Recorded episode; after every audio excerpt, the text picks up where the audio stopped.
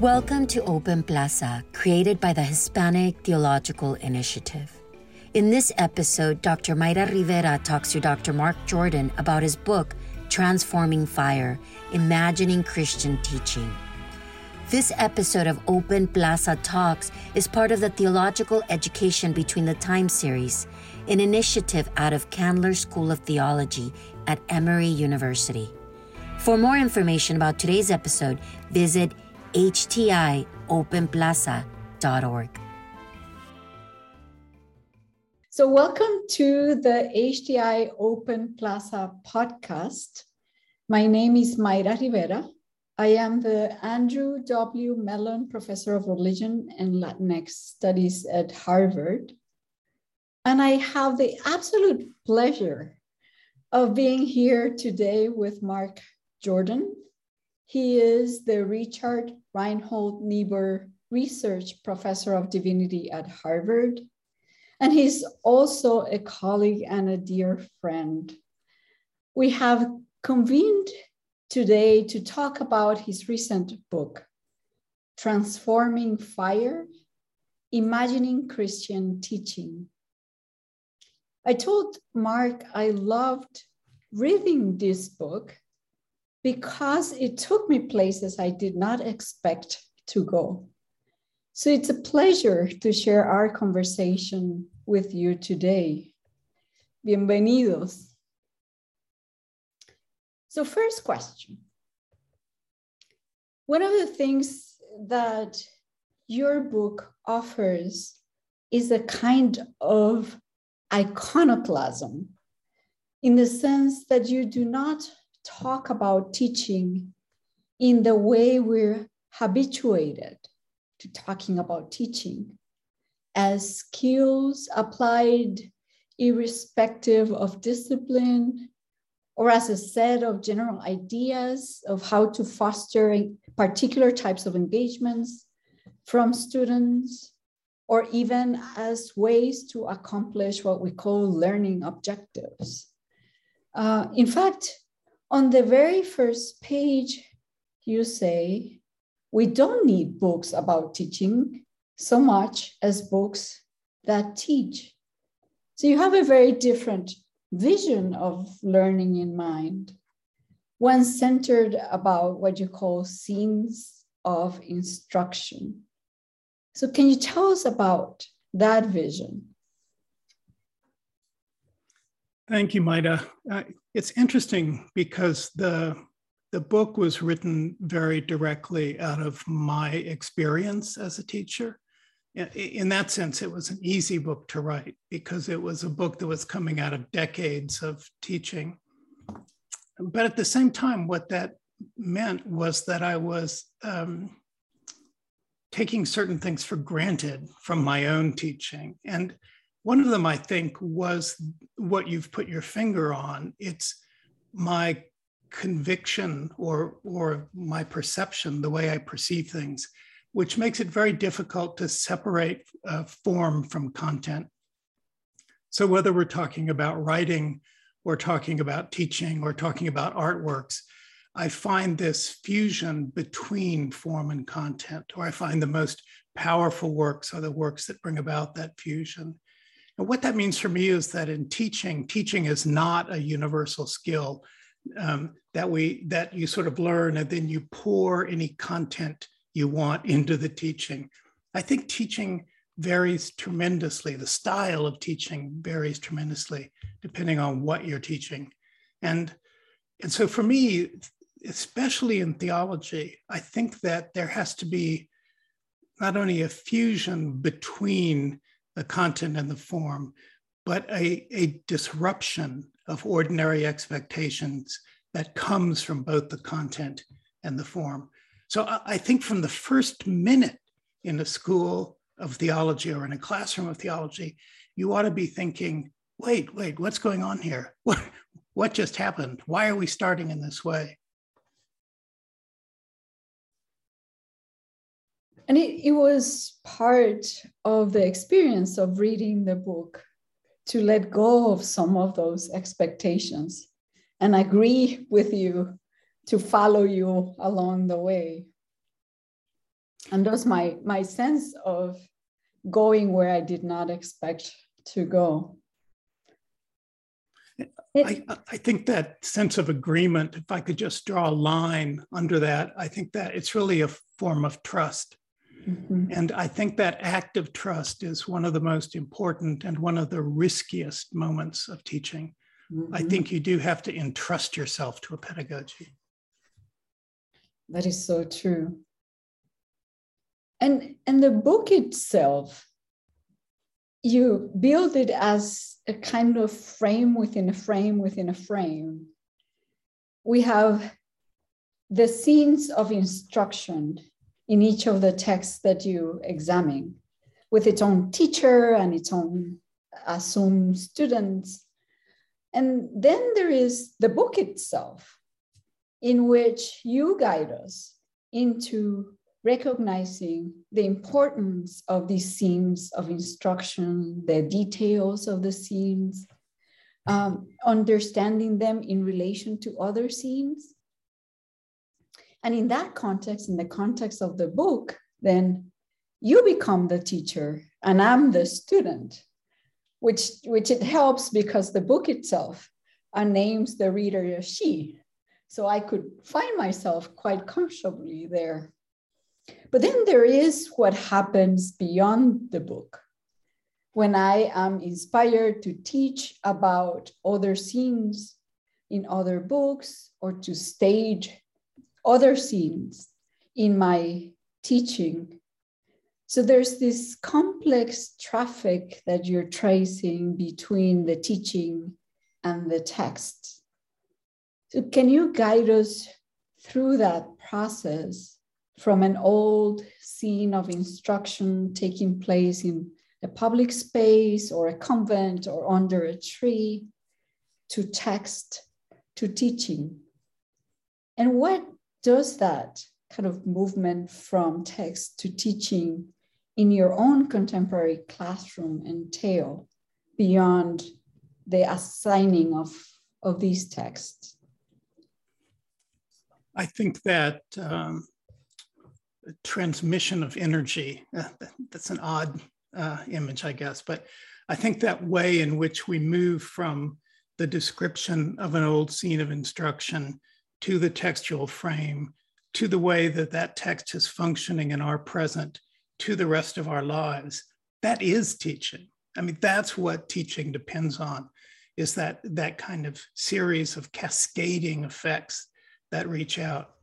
And, and what strengthens me in that conviction is that some of the most powerful texts for me, some of the texts I love, seem to be very aware of that uh, way of reaching out uh, yes. So let me take the obvious example. If if you think of uh, the Sermon on the Mount, say, um, well, we have the story about the uh, about Jesus's preaching, right?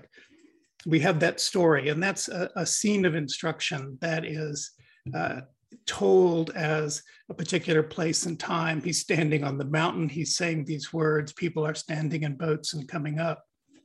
But then we have the text itself, which is telling the story. And that text can do certain things that the actual sermon couldn't do, right? So the text can arrange the verses with certain symmetries or build up certain rhythms that are probably not there in the original teaching. And then we have the relation of the text to the reader of the text. And the author or authors of Matthew seem to me very aware that what they're doing is committing this story to communal memory. They're passing this account of the event into a flow of memory that will go forward. So we're actually watching in ourselves this, this transmission, the beginning of a tradition that passes a story down into the memory. And I take that what I do as a teacher, whether I'm teaching um, Matthew or I'm teaching the Platonic dialogues or I'm uh, teaching Santa Teresa or whatever, what I'm trying to do is reactivate that transmission, right? So it becomes a living thing rather than just inert information passed down so that the student can actually begin to feel this, this continuity of instruction, of shaping that's passing down. Uh, yeah, that's my interest in scenes. I frankly, I also just love stories. So mm-hmm. I, I like texts that are written as stories. And I love that phrase, reactivate the transmission, because it also entails doing something with it, um, not simply repeating it. Exactly, exactly. And I try to ask students without putting them on the spot too much, but if you're teaching a text that, um, oh, say the famous uh, text of the life of St. Anthony, the first desert monk in the Western tradition, and there's a scene where he's in church and he hears uh, the gospel being read out, and it says, Sell everything that you have and come follow me. And so he gets up and walks out of church into the desert because he's putting it into action. And I often say to the students, Can you imagine yourself doing that? Like, can you imagine yourself sitting in church and being so uh, moved by what you hear that you put it instantly into practice? And they look at me as if I'm crazy. And then I say, but but that kind of possibility has to be present for you. And as I was reading the book, um, that kind of reactivation ha- led me in different directions, right? Other scenes of instruction came to mind. So when I'm reading Tillich and his idea of facing death, what com- came to mind was Edwidge Danticat's mm. short story, The Funeral Singer which is a story that takes place around an English as a second language class for immigrants. And the question of death is discussed in that context. And, at other points, I thought about several of Gayatri Spivak's essays in which she teaches her readers by examining scenes of reading. So and I was asking myself, so how did you choose the text that you included in the book? And were there other texts that you would have included if it were longer or a different context?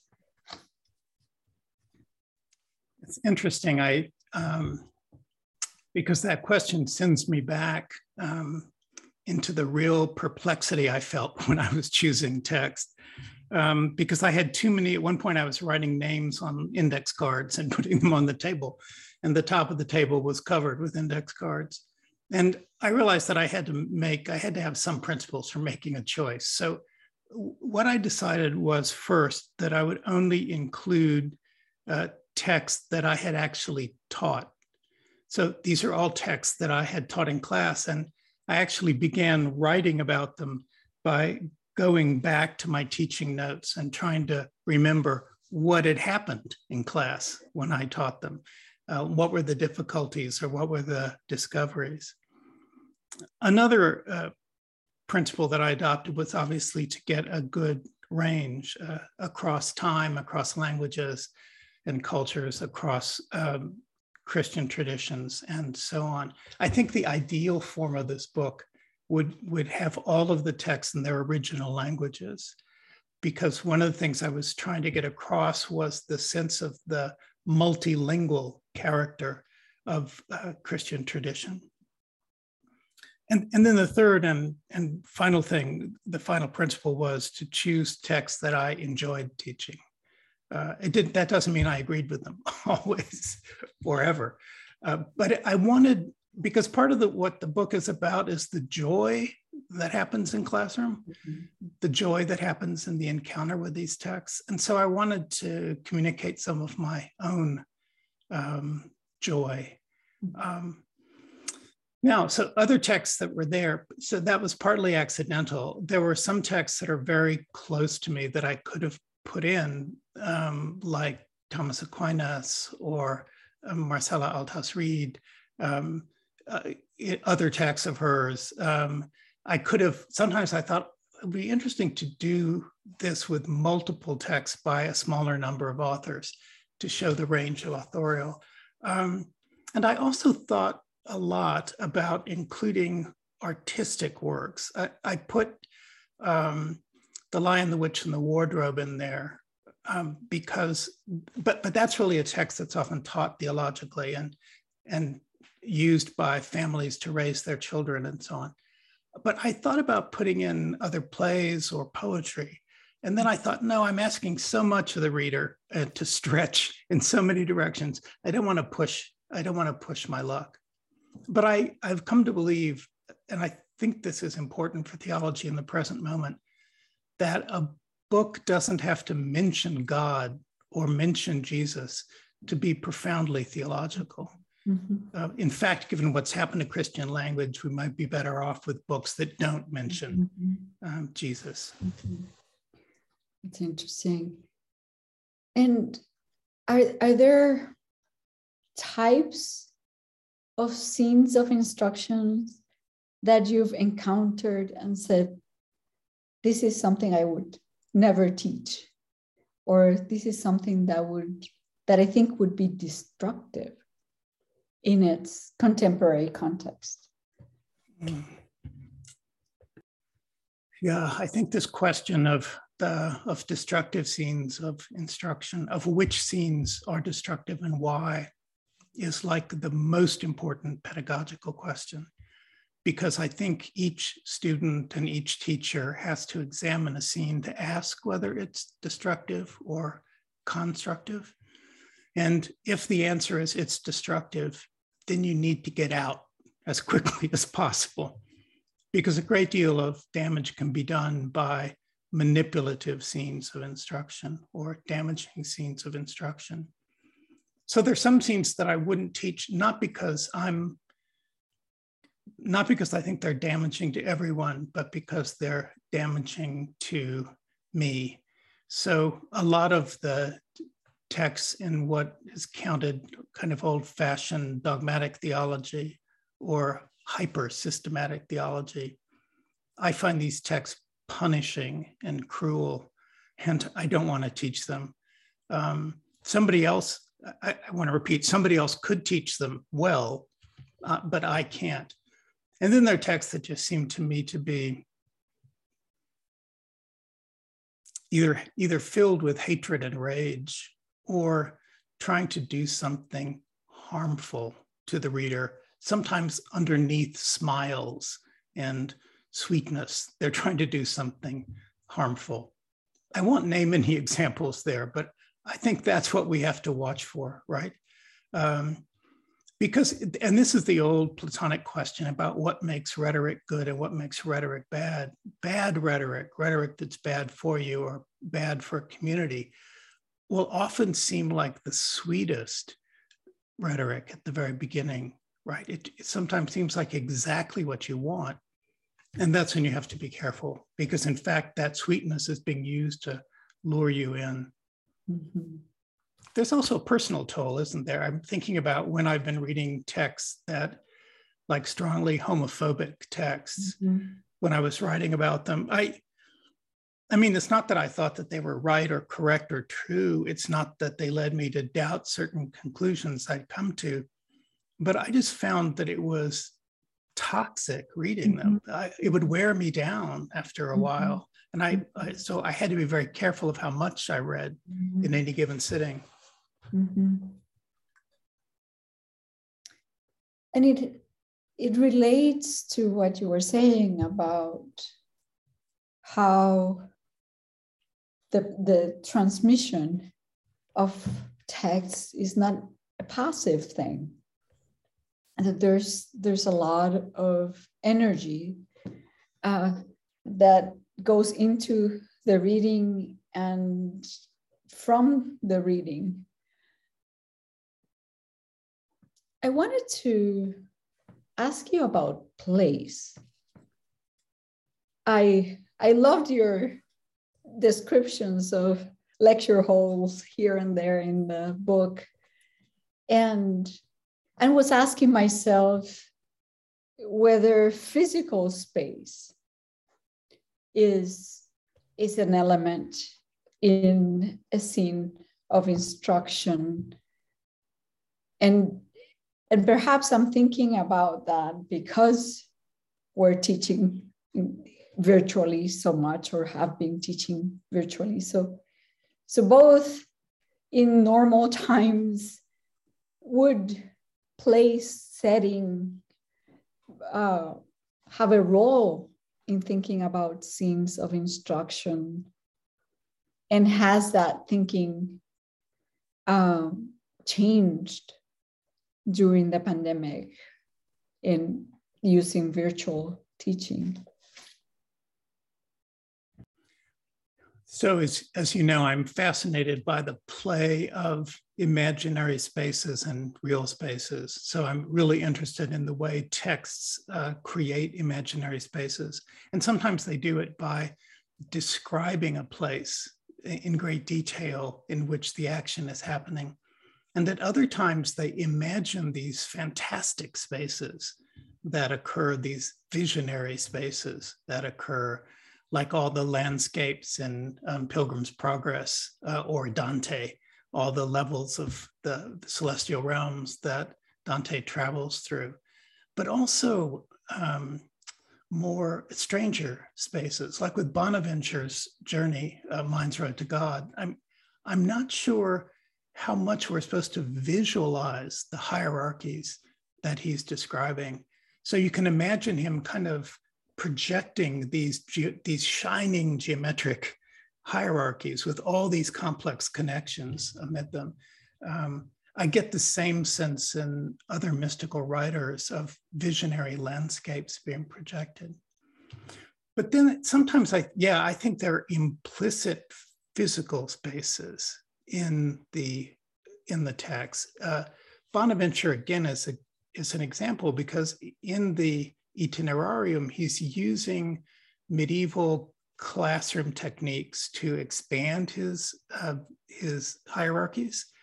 And I don't know if we're supposed to hear through that the space of a chapel in which he's talking, or the space of an aula uh, classroom at the University of Paris. Um, and I think it's worth thinking about that because I think the more we can do to bring our consciousness to what's happening in a classroom um, and to the way in which the classroom might be restricting or inhibiting our class, that's very important. So every time that we go into a classroom and move the chairs, that's an interesting moment because we're saying the space actually matters a lot. And I've never found any, I mean, I'm always glad to teach, you know, in, in a ritzy uh, air conditioned classroom, but I've never found any correlation between the, the luxury of the classroom or the sumptuousness of the classroom and the reality of the teaching. As, as you know, one of the most important physical classrooms for me was the classroom in a small fishing village in Mexico where I learned how to read. And um, this was the first grade classroom. It was the largest classroom because until you could pass the test at the end of the first year, you couldn't leave. So it was a huge classroom and it was uh, ordered by age. So the youngest in front and the oldest in back. Um, and the remarkable young woman, the teacher, managed to make it work. The plaster was falling off the adobe walls, water was running, there were dogs and chickens coming in and out. And, and we learned, and we learned because she projected this energy of attention and interest um, that made it possible to learn. So yes, I think we can learn, you know, in cowsheds and under trees and in the shade of a boat turned up at the edge of a lake. Uh, yeah, and maybe if we remembered that more, I don't want to say this too loudly in case administrators hear this, but maybe if we remembered this more, uh, we wouldn't be so hung up on buildings. Um, yeah. That's interesting. Well, while you're talking about this room uh, where you learned I get all these memories of talking to my father and his brother and them describing the places where they learned. In Puerto Rico before there were like buildings dedicated to schools where people volunteered their homes and they the vivid memories they have of exactly how you had to travel to go to this particular place and what it looked like, what it sounded like, uh, and the people around it. it I, I wonder if there's something about that stimulation of the of the place, right? A non-standardized place that might uh, spark some of these senses into participating in the learning experience. And I think related to that, I, I wanted to ask you about the role of students because students have learned particular ways of how they're supposed to learn. And I was wondering in what you think needs to change about what students assume about what's about to happen in a classroom? Mm, that's a that's a good and, and really hard question. Um, partly because the students who come through the doors into the classroom are so different. They have such different backgrounds, and uh, I think it's just beyond foolish to assume that there's a kind of standard student with a standard background and you can teach to that. Uh, no, it's it's all different and becoming more and more different as as our schools become more diverse, which is a wonderful thing. But I let me let me flip it around and make it more particular in this way. I mean, I'm aware that when students come into my classroom, they're encountering a pedagogy that they may not have encountered before because they want me to um, to play the expert. They want me to give them um, information or results or rules that they can memorize and learn and then give back to me and then and then I approve them. And what I keep saying to them is, no, no, really, you have to do this for yourself. What I'm going to do is, I'm going to give you some samples of my reading. I'm going to raise some questions that I'm not going to answer. I'm going to give you some writing exercises that are going to shake you up a little bit. And, and some students I know find the first two or three weeks of the course baffling. And when they come into my office to say that, um, what I say is is just give it a little more time and let's see if it works out. And usually it does, but sometimes it doesn't. And then I say, what we've discovered here is that I'm not a good teacher for you. Uh, right. And let's find, let's try to find you a better teacher. Let's find you another teacher and see if that teacher will be better. Because I really believe that not that I, I believe that I can't be a good teacher for everyone because teaching is too personal, too incarnational, too idiosyncratic. Um, I teach who I am. I teach within my limits. So if a student says it's just not working for me, I'm perfectly willing to say, I hear you. I believe you. Uh, let's try to sort that out. And so I guess what I'm saying is I only ask students to step so far into my pedagogy and if it feels to them like a violation or like an ongoing strain or a contradiction, then I encourage them with my help to get out and find somebody else. I'm happy to say that, it, at least according to what people tell me, which isn't always everything, that the pedagogy seems to work about four times out of five, uh, at least work well enough.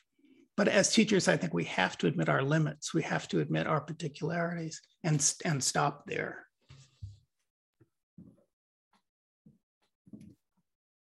And related to, to this question of the person who teaches,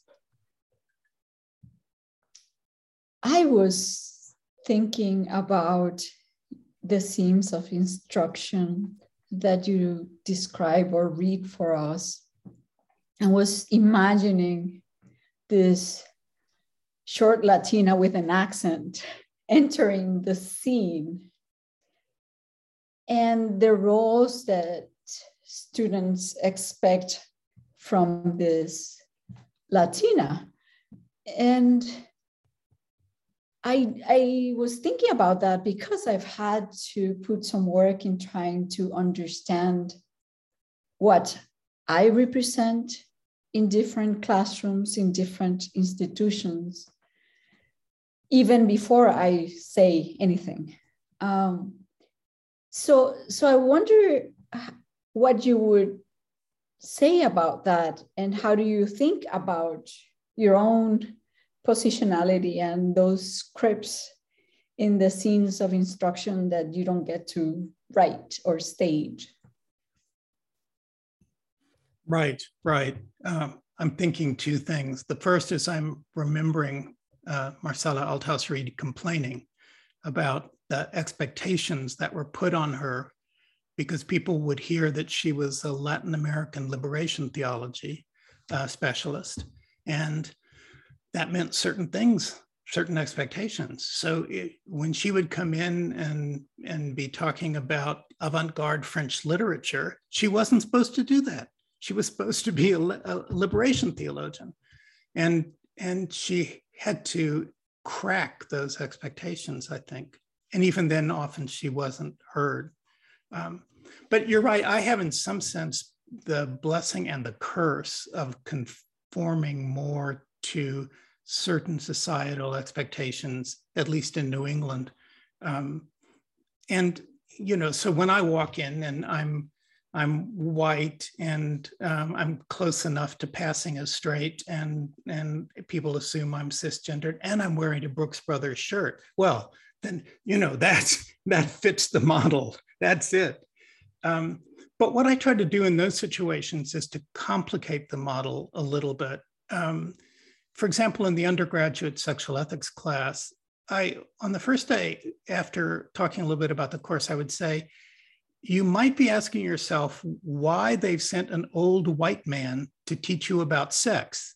It seems a little odd.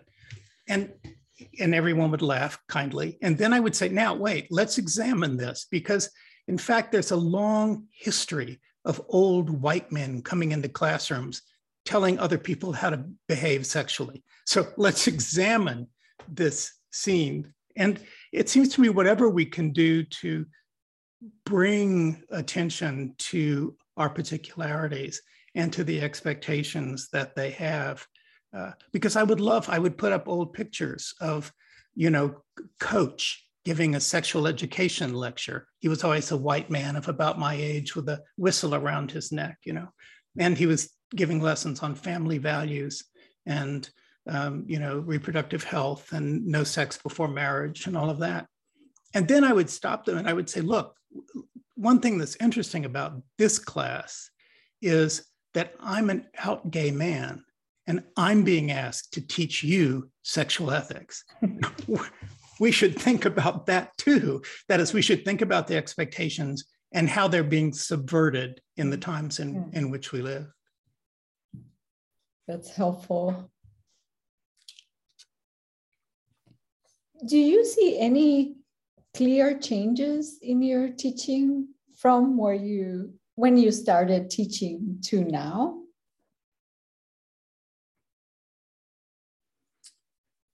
Oh yeah, um, I guess the simplest way to say it is is I'm a lot um, freer.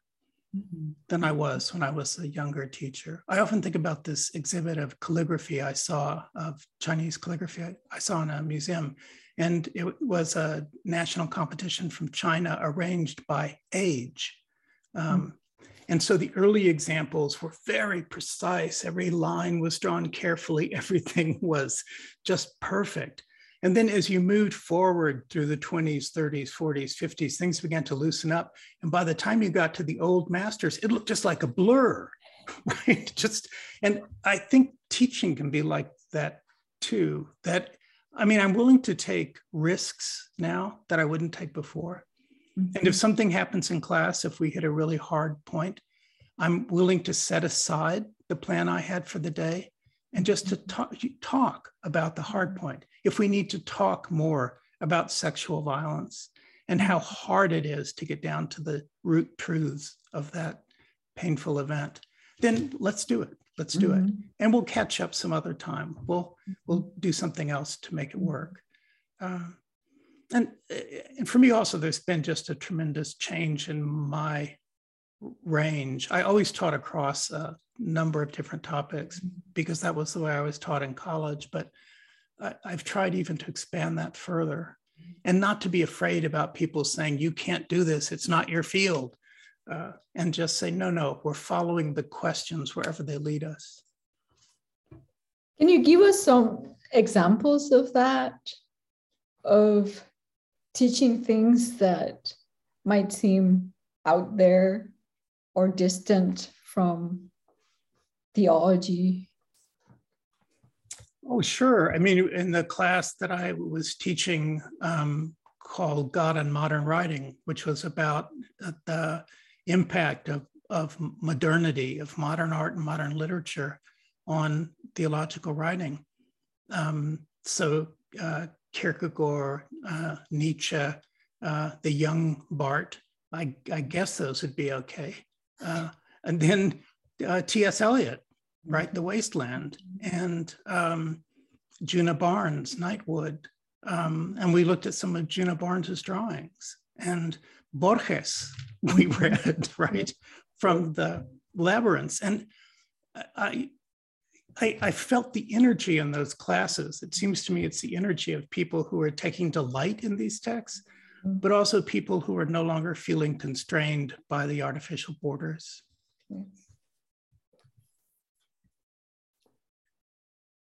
I wanted to talk about writing a little bit. It's, it's a topic we've been talking about uh, for a long time. So, to start us with, can you tell us about the process of writing this book? How you came to decide you wanted to write it, and what the process itself was like? So the book, in some ways, it came out of a, of an external invitation or external incitation.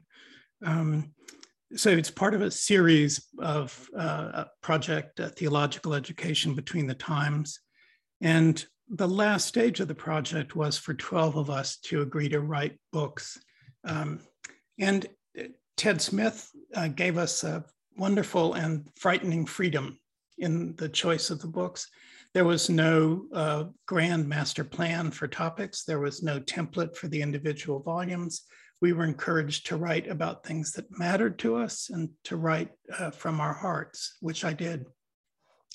I knew more or less from the beginning that I was going to write about teaching because for me, teaching remains the central uh, gift and central mystery of theological education.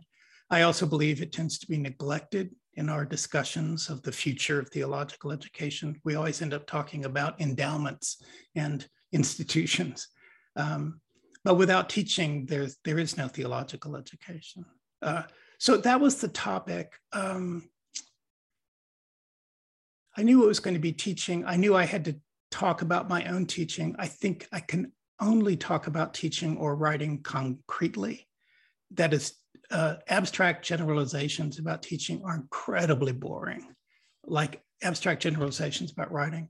So, so I think that if I put those together, they kind of yielded the book. It was going to have to come directly out of my teaching. It was going to have to be specific. Oh, well, then I'm going to talk about how I actually teach individual books. Here it is.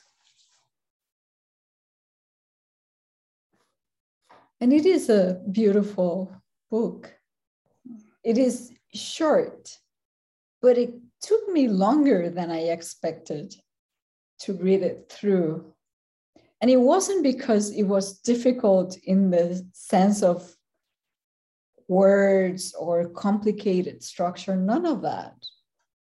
It was clearly written and structured, even though I don't know that clear is necessarily the right word for it. But it led me into a kind of meditative journey. And after that is, after I accepted that it was not the book I thought I was going to read and consenting to being guided by the book. So, was the pacing part of your design, part of something you wanted to demonstrate by writing, demonstrate a particular pedagogical sequence? Or and was it influenced by one of the figures that you discuss in the book or somebody else? I've been I've been thinking a lot. Um, I was thinking a lot when I was writing the book about about time, the time we create in our writing or in our classrooms. How much time do we think it takes to understand this book that we're talking about? How much time do I create in a text for a reader to absorb what's happening? Um, so yes, I was trying to I was trying to slow the pace, uh, make it a slow walking pace, uh, to allow the reader to think about these things, not just think about what I was saying, but think about the examples I was using and the questions I was raising.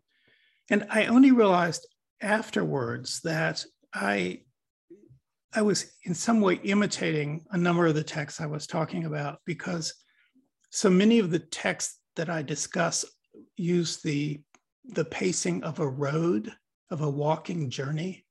So uh, for Marcella, it's the caminata. Uh, it's the great walking of liberation itself. Uh, for Teresa, it's the path through the castle. For Octavia Butler, it's the path north uh, out of Los Angeles, out of slavery into freedom. And so I, in that sense, I was just picking up on the, the deep image of the road, the, the road you walk, the road to Jerusalem, which is where Bonaventure ends. Um, but I didn't realize that until after it was finished, that I had been imitating that walking. But, but I just want to underscore the importance of what you're asking because I don't think that we pay enough attention to the question of time. We assume that all texts somehow can be rushed through, uh, but they can. They don't work when you rush through them. They just become a garble. And it is a kind of habit of the productivity mindset to try to read fast. But then at the end, it's a gift to read a book that guides you to slow down, even if it's implicitly. And why did you choose Transforming Fire for its title? So what's what's the origin of the phrase and why did you choose it for the title of the book? Well, I was thinking about uh, original scenes of teaching, and I had talked obviously about the scenes of Jesus teaching. But I thought there's this other scene at Pentecost of mm-hmm. teaching that happens uh, with the flames dancing over the heads. Mm-hmm of all these people speaking different languages, speaking the message in different languages. And I thought that too has got to be part of our expectation or inheritance of Christian teaching. So the transforming fire is in some way the tongues of fire at Pentecost. But I was also thinking of that, the phrase, uh, we know it in English uh, through the King James Version as the refiner's fire mm-hmm. in Isaiah. And I was thinking that teaching is um, handling fire. Mm-hmm. Uh, it's a fire that changes you uh, as a teacher and that changes your students. If you're not careful, it can scorch you. Mm-hmm. It's very hot and powerful. Um, but if you use it right, if you're careful with it, if you're attentive, then you can produce gold.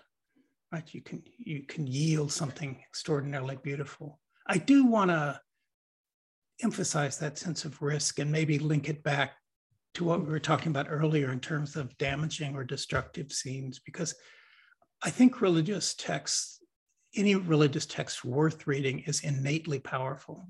Mm-hmm. And that power can be misused. Mm-hmm.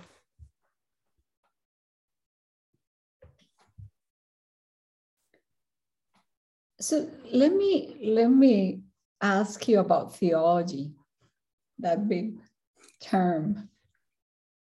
In, in the book, you invite us to consider moving beyond received forms for theological writing.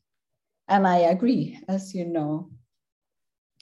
But I am also aware that breaking the standard forms leaves me open to being accused of not doing theology, really. And you beautifully describe in the book the compromises that theology has made to fit the university.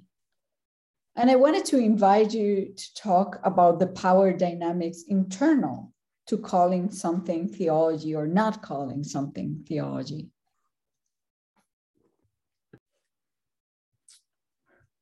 I think those power dynamics vary tremendously by location. Um, so, in the same way, in an, in a university, it matters a great deal whether you're talking about um, adjunct professors or untenured assistant professors or full professors, because there are different power dynamics that are at work. I mean, there's power at every level, but it operates differently. Um, but I think, yes, when you add theology and then you add another level of power. And I've tried to distinguish in my own thinking between the kind of coercive power that can be exercised by churches, which is quite real. Uh, in some in some schools, it means you can lose your job if you uh, deviate from the doctrine. If if you're a student studying for ordination, it means you can be um, denied ordination for doctrinal deviation. So there's that, that kind of coercive structure.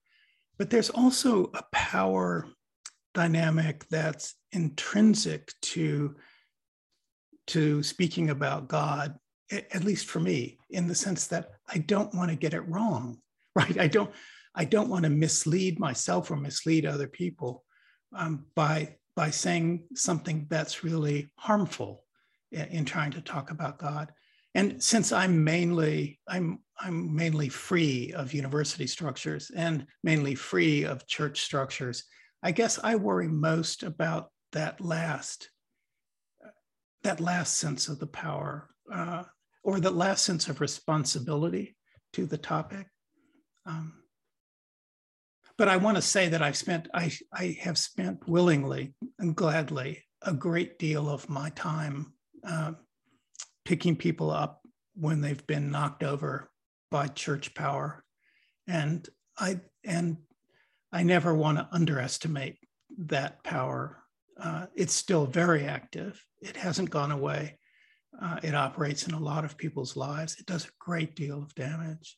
So I think we need more, if I can use the old word, solidarity, helping each other to build communities that resist the intrusions of that coercive power. In that sense, I think we need to make our own audiences for theology.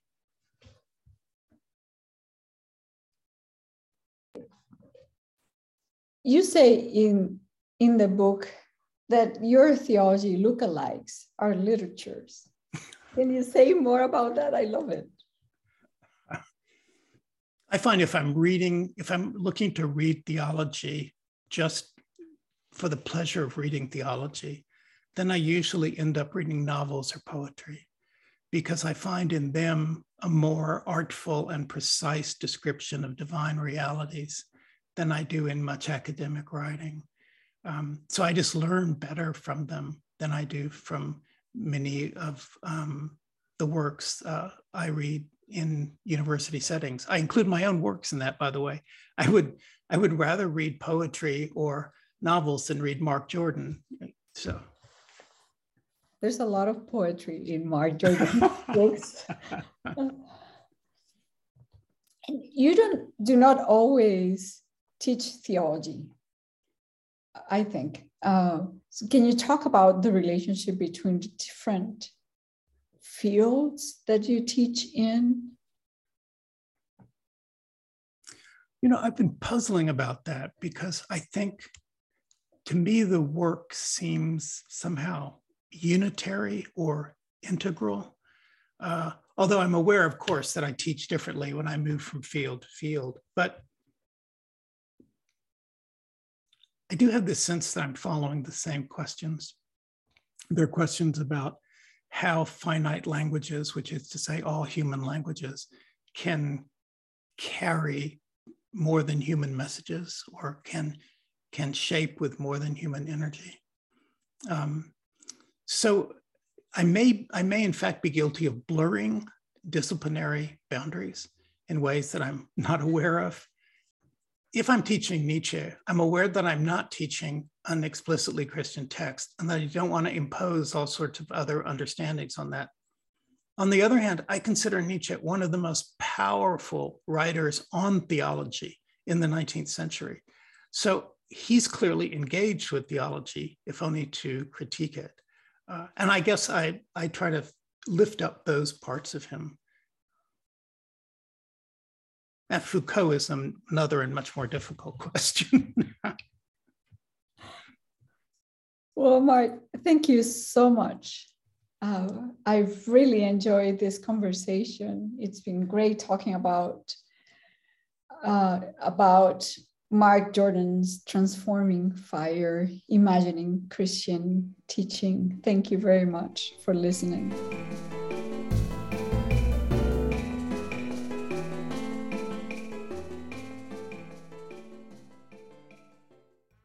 This has been an HTI production. For more information, visit us at htiopenplaza.org. The Hispanic Theological Initiative provides Open Plaza as a public service. The views expressed by the guests are their own. Their appearance on this program or any reference to a specific product or entity they represent does not constitute an endorsement or recommendation by HTI.